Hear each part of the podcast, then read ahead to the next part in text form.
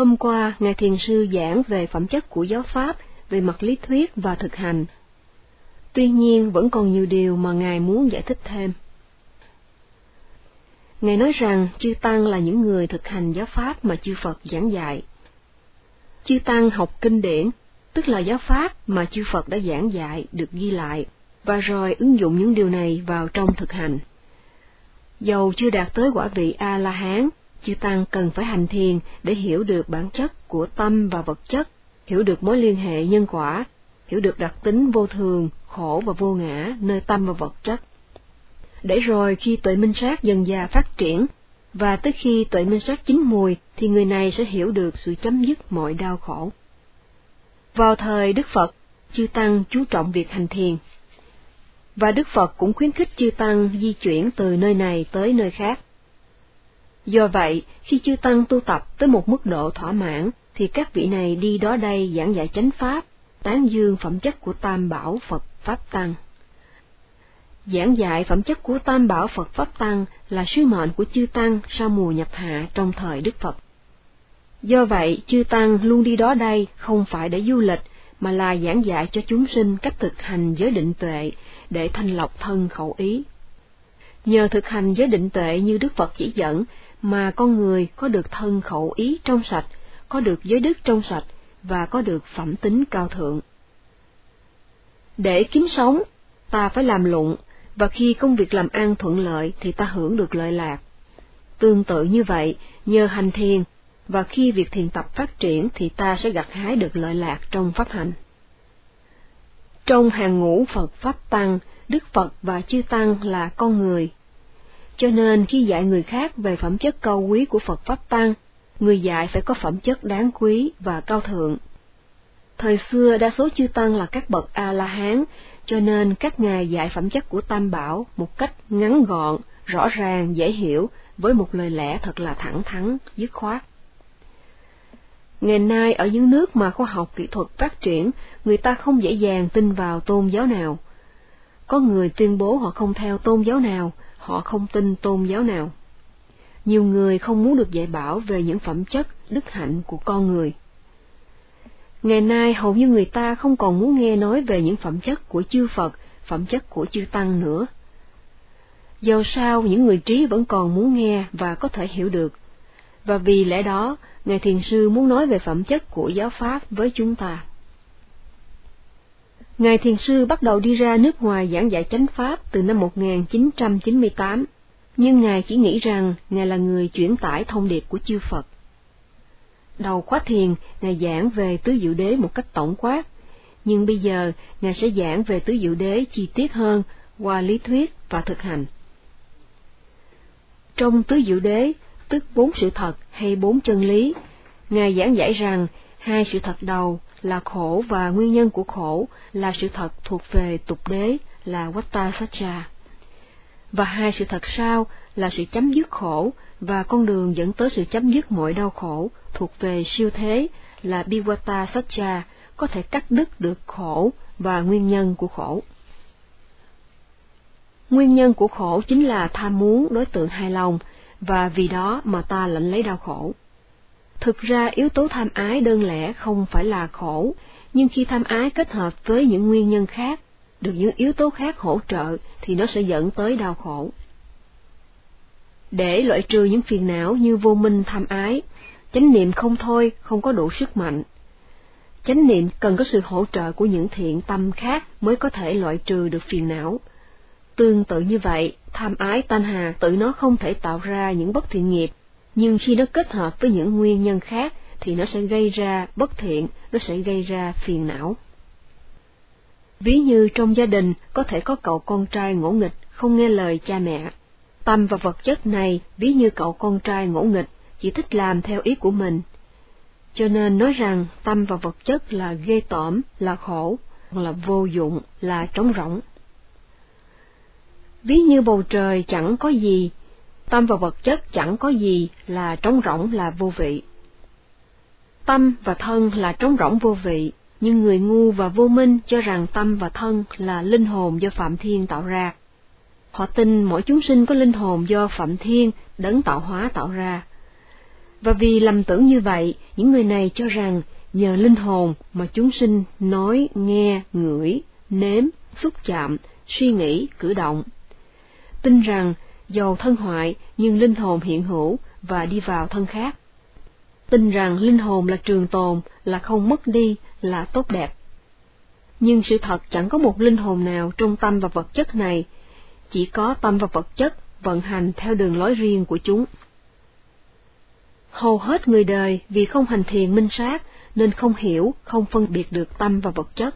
Do vậy, họ có tà kiến, lầm tưởng rằng có linh hồn, có tiểu hồn, có đại hồn. Nhưng ví như bầu trời chẳng có gì, tâm và vật chất là trống rỗng, vô vị. Tâm và vật chất là ghê tởm, nhưng người đời cho rằng tâm và vật chất là con người, là chúng sinh. Khi sinh ra đời, dầu ta muốn trẻ nhưng ta trở nên già nua, dầu ta muốn khỏe nhưng ta bệnh tật, dẫu ta muốn sống nhưng ta phải chết. Và nếu ta không chết vì bệnh thì ta cũng chết vì tuổi già. Và dẫu cho thân này không bệnh, nhưng nếu ta ở trong một tư thế dài lâu thì ta không chịu được. Vì lẽ đó, cho nên nói rằng thân này là khổ, vật chất là khổ. Và rồi khi bị rủi ro, chẳng hạn như người thân mất, khi mất việc hay bệnh tật, thì ta đau khổ, ta phiền muộn. Vậy, tâm và thân này hay tâm và vật chất này là khổ.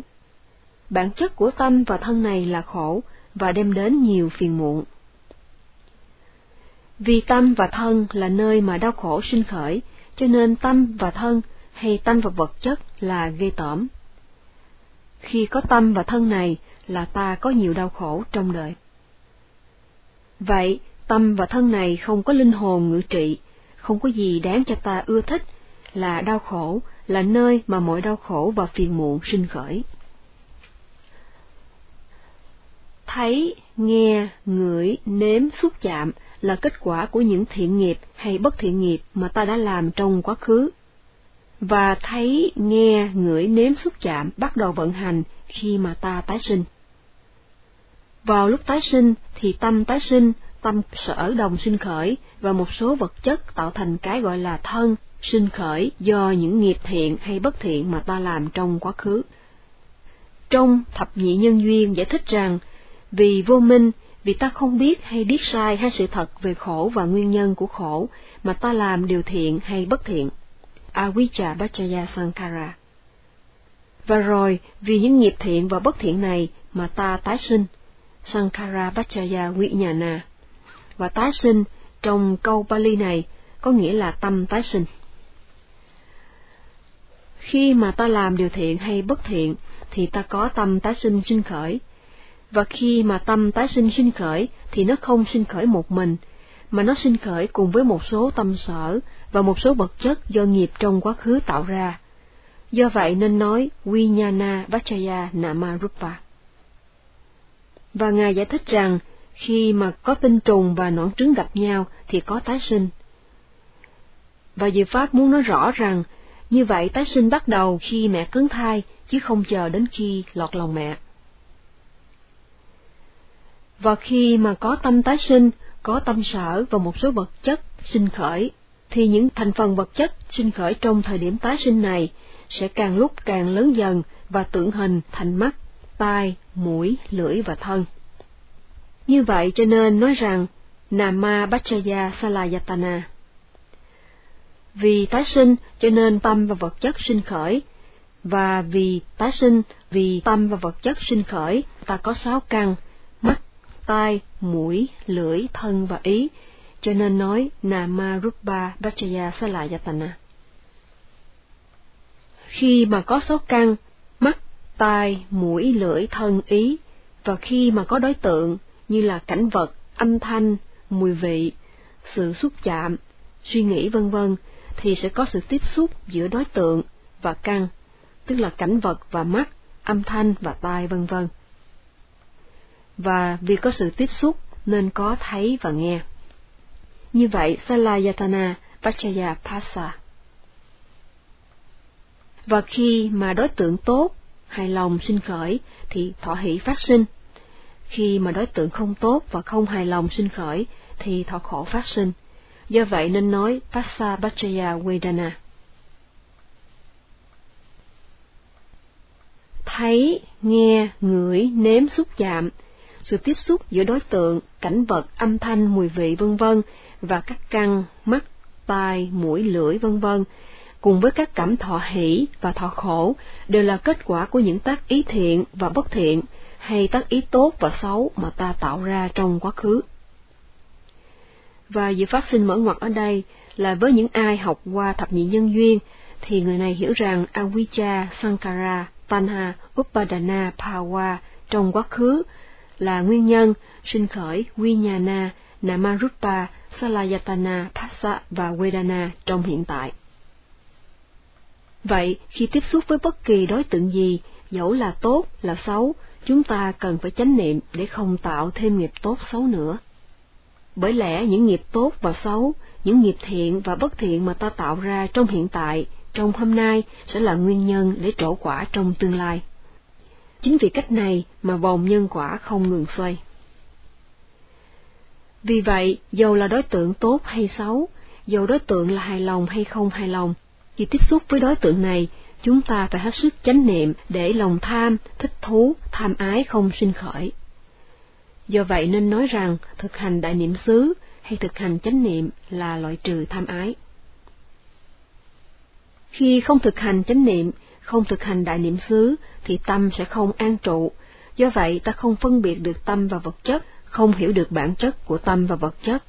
Do vậy ta cho đối tượng là tốt, là hài lòng, và từ đó mà tham ái tan hà sinh khởi. Khi mà tham ái sinh khởi thì thủ, tức là cái muốn chiếm hữu Upadana sinh khởi.